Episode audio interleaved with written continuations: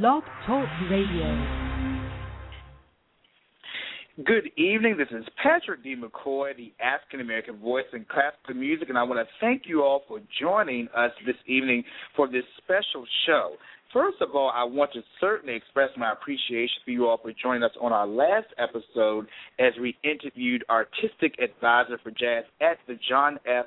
Kennedy Center for the Performing Arts, Jason Moran. That was such a wonderful show, and I thank you all for supporting that episode. Today is no exception. We have a very special show, and it's actually the third installment of another series on Patrick D. McCoy, the African-American voice in music, called The Trailblazer Series. If you recall, this series started with tenor George Shirley, followed by soprano Leona Mitchell, and today we are joined by distinguished professor of voice at Howard University, Miz Charlotte Wesley Holloman. I want to give you a brief introduction about Miz Holloman. Miz Holloman is certainly revered here in Washington, D C, and nationally for her uh, vocal pedagogy and, and all the contributions that she gives to uh, the study of classical music and opera. She's maintained a vocal studio for over twenty-five years, and I want to share a, a criticism or actually a critique from the New York Times, which was absolutely wonderful about Miz Holloman. It said, an extraordinary gifted young soprano named Charlotte Holloman made her debut in the recital at Town Hall last evening. In her performance, Miz Holloman demonstrated a vocal range and facility nothing short of phenomenal. She executed staggeringly difficult arias as casually as if they were Marchese vocalistas. In the Flor di Face Amate from Vivaldi's Juditha Triumphans, the long and coupled roulades appeared to be tossed off by Miz Holloman with the greatest of ease. The soprano made no less a spectacular showing in Mozart's difficult Mia Speranza Adorata. Miz Holloman even proved able to cope with the finale of Strauss's opera Daphne, written with typical Straussian disregard for vocal limitations. The, ar- the aria was listed as a first performance in this city, and that was cited in the New York Times in nineteen fifty-four. Please join me without further ado as we welcome to the show, the Trailblazer Series of this third installment, Miz Charlotte Wesley Holloman. Good evening, Miz Holloman. Good evening, Mister McCoy. It is my pleasure to join you. Oh, my goodness. Thank you so much for, for, for being on this show. I've, I've waited for this moment for a while, and I'm so glad that I got a little nudge to, to go ahead and advance further with. I'm so glad you could join us today. I, I, started, I mentioned in your bio that you are at Howard University. Could you tell the listeners just a, a little bit about uh, your teaching there, and how did you end up at Howard? Well, let's say that I was almost born on the campus of Howard University. I grew up practically there because my father started teaching at Howard University in nineteen thirteen. Mm-hmm. And he established it, established, uh, as far as I can gather, he was the first uh, establisher of the history department there. And that was sometime, I'll say, nineteen fourteen, thirteen, about that time. And I grew up. He had, we had a home in Georgetown. And he was also the minister of a church there, Ebenezer A M E Church. And I was born in the parsonage in Georgetown. Then we moved to the campus, practically the campus, Uh, of Howard University, and I grew up in that area there and attended uh, Washington, D C schools, and then graduated from Dunlaw High School and ended up going to school at Howard.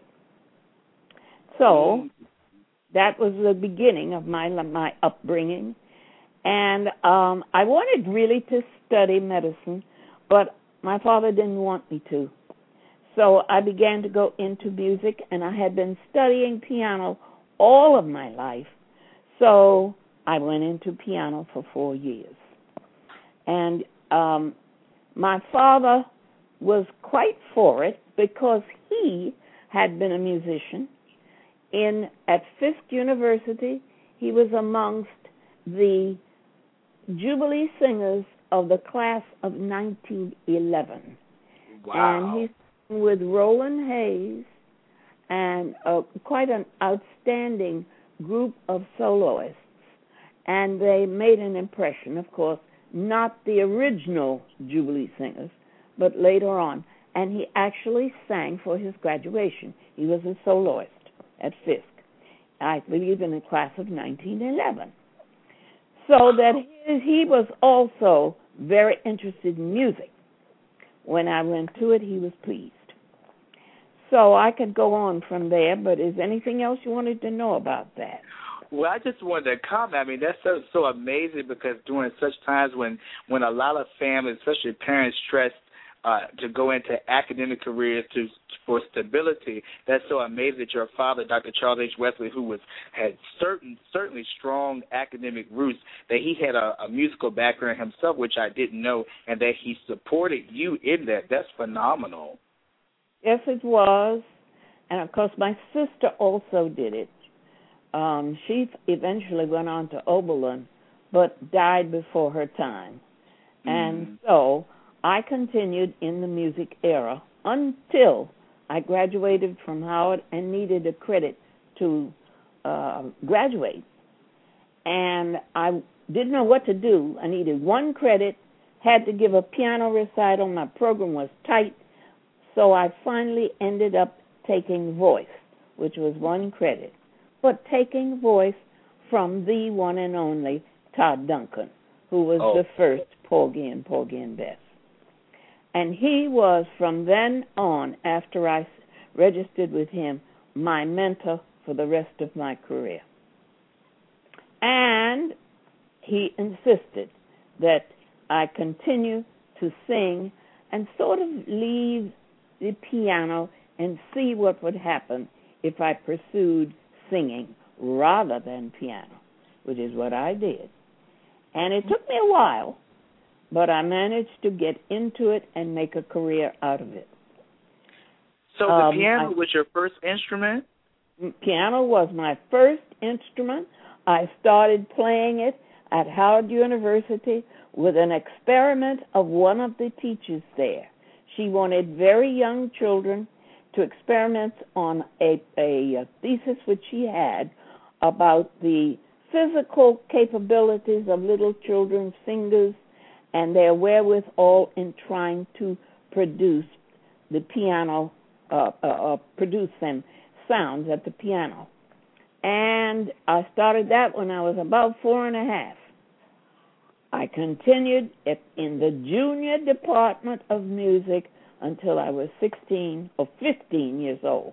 Then I entered Howard University and went in the regular music department.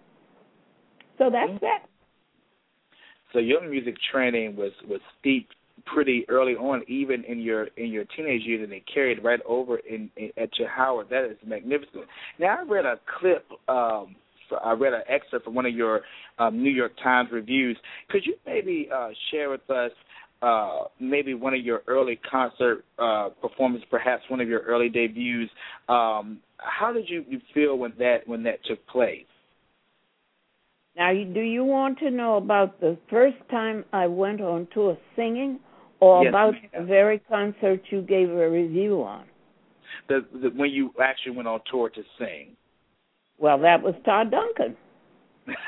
he, had, he had just completed a performance in New York, a run in New York of Porgy and Bess, and I was in New York working, working on my master's in voice. And he suggested, he said, I've just signed a contract with Columbia Concerts, but they have insisted that I portray a good bit of Porgy and Bess music on my program. So I'm wondering if you could join me for singing just the certain portions of Porgy and Bess in a short tour throughout the United States. And I said, well, I was flattered to death. And I said, do you really think I could do it? He said, I wouldn't have asked if I didn't think so. mm. So he was quite abrupt. So I did. And it was a, a quite an exposure. I sang with an orchestra. I also sang in, the, which was the very largest place I could have sung in, Eaton Hall in um, Toronto, Canada, with him. Then I did a few concerts in colleges. I'm trying to remember. There were about six or eight concerts. And uh, it, of course, moistened my ego uh, to go on and try to do better than that. Of course, mm. he did not utilize me again. He knew that I had to do further training, which is mm. what I did. I came back and did further training in New York, continuing for about eight years until his teacher, who taught me, began to teach me, told me she thought I should make a debut, which I did in nineteen fifty-four. Wow. So that's, mm-hmm. And, of just, course, go ahead. I'm sorry, sorry, please, go ahead, by all means. Well, I was going to say after that, of course, I did much more singing elsewhere. I won a Rockefeller grant, which took me to Tanglewood, and I did the opera workshop there in Boston, uh, outside of Boston, in Massachusetts for uh, the summer. Did very well because I ended up doing a performance of Idomeneo with the Boston Symphony. I also did a first performance of an opera by Ernst Tock, who was then the uh, um, presiding Um, composer in Germany, and uh, I met quite a few outstanding people who were singing with me, who subsequently had even greater careers than I did. One was the recent, I should say she just passed, Evelyn Lear. We were there together. Her husband, um, Tom Stewart, was there at the same time. So there were a lot of influences in my life there. Um, let's see, I don't know where to go from here. Well, I did I, a lot I, of concerts. I, when, you, when, you, when you mentioned your debut in nineteen fifty-four, that made me think immediately about the time um, back then, especially during racial times, when African Americans at that time had to make even greater strides to have successful careers in opera and classical music. So I wanted to bring that forward to the state of opera today. Um, could you maybe uh, share your opinion maybe about uh, where you believe, um, I guess, the, the racial footing is right now in terms of um, young African Americans or even other minor- minorities pursuing opera today as opposed to the times when you uh study the art? Well, I can say that it is so much better for being hired. However, in the beginning, all blacks had to be exceptionally fine to be accepted. In other words, your technique, your polished singing had to be three times better than others, or else you were refused. That's number one. Number two, they had to see whether you fit the part. You have you were cast according to how you looked. And it, would you fit the part? Could they do something with you? They did beautiful things, as with uh, Leontine Price, later on.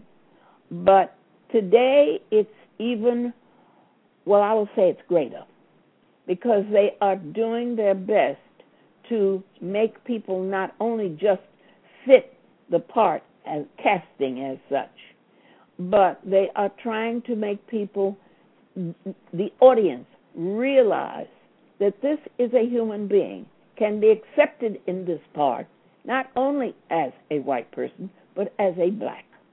We're still fighting to get in there, but new strides are being made, very much so.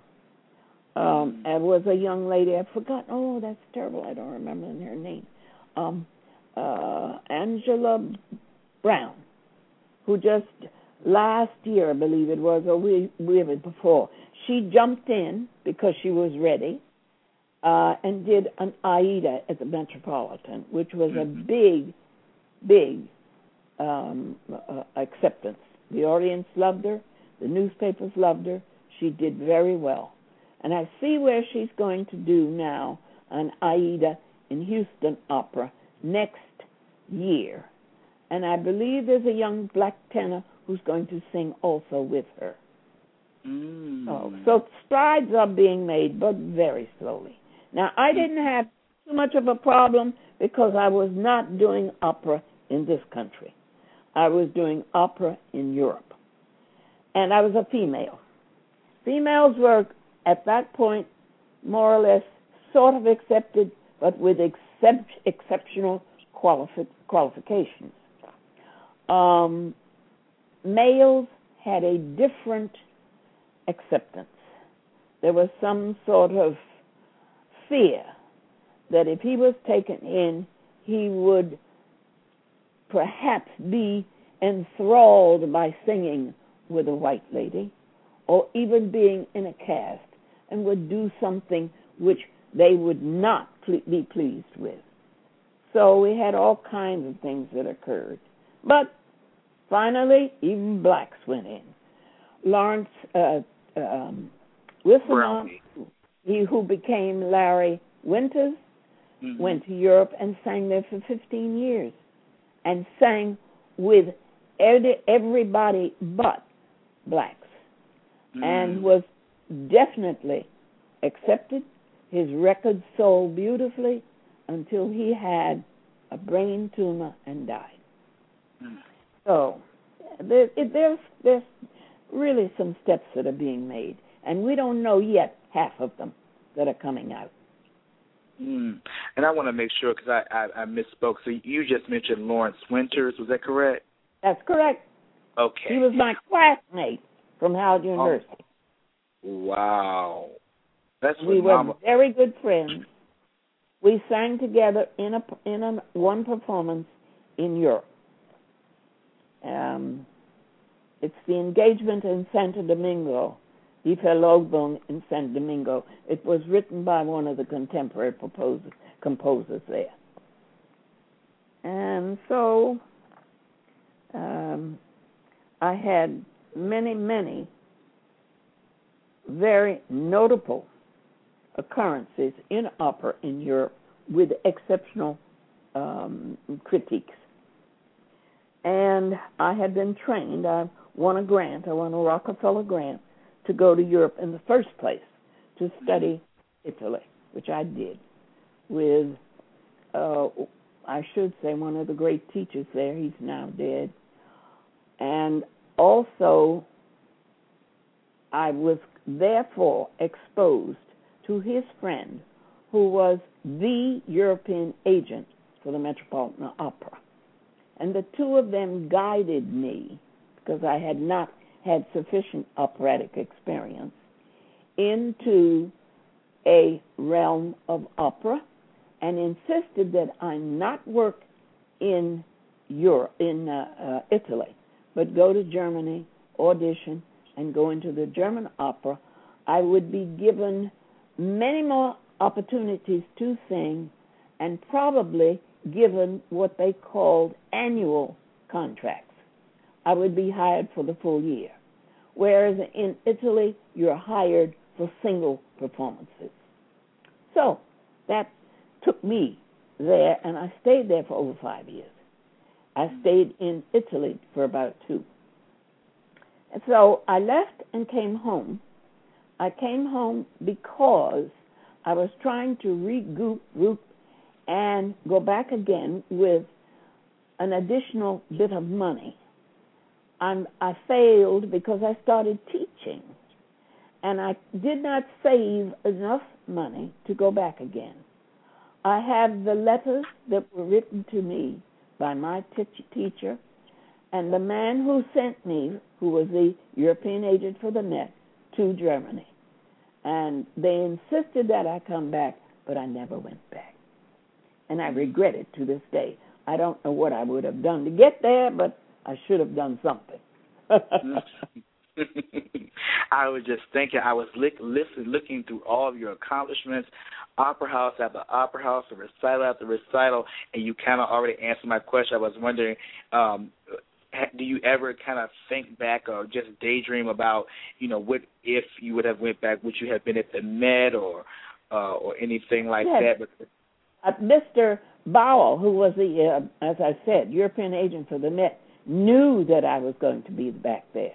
And mm. even kind of had his te- my teacher half mentioned it. I had to come back, polish what I was doing before they would even try to send me back to the Met. So, in other words, he had originally said, we're sending you to Germany. You're going to have to spend about eight years here before we you'll be ready to go out into the world. So I spent five. But then I I was so poor. I lived, I didn't know how to live on the German economy or even anywhere else in Europe. I decided I was going home. I had a master's degree. I was going to teach and go back, which I never did. mm. You hit another point when you when I asked the question about race relations in terms of African American singers and just in general. You, you had mentioned that you know to, you you had to be exceptional. Um, when you teach your students today in, in this time now, two thousand twelve. Um, what are some of the things that you've noticed in terms of the preparedness of the students that you teach currently? They're not prepared, and they don't feel that they have to be because they're not exposed to that era where classical music was so great. What they're getting now is, is lots of gospel where they don't even have to go to school, and they get accepted. And they also have, they do have jazz, which is finally having a rejuvenation. And they can go into jazz and they don't have to study for years. They can come up with it. There are other ways of get, becoming exceptional with jazz. But with classical music, there's so many other things involved, the languages, the drama, all of that, which, of course, makes the career much more in-depth in study. Um, I had another thought, but I don't remember what it was now. But anyway, that, that's what I'm, I'm believing, that they need to understand, as and I'm trying to tell them this, that if you saw the Olympics, you saw how much time and how much effort was put forth with those people who won the gold. You have to almost do as much for classical singing. It takes time, money, and patience. And this, I don't think most of our students are ready to do. They want to go sing, make money, and quit.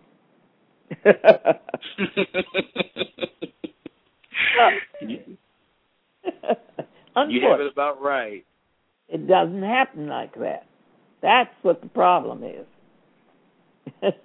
mm. Well, Miz Holland, thank you so much for joining us today and sharing so much uh, about your career and just your thoughts on classical music, particularly, you know, those who are, are trying to, to make, you know, substantial careers. Just in closing, is there any one or two last points that you might want to um say to the audience, especially if there's someone who wants to pursue a career in classical music? What would be one of the key things you would leave them with? Just what I've just said. Hard work. And you have to fill in all the blanks in your study. If you don't know French, you don't know German, you better get started at least to get the basics.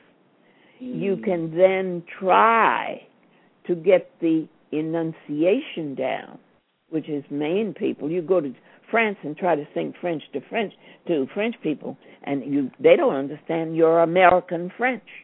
You've got to really make it French. Same way with German. The Germans don't want to hear you anglicize, I call it, their German. They want German, German. And then there's the, the problem of acting.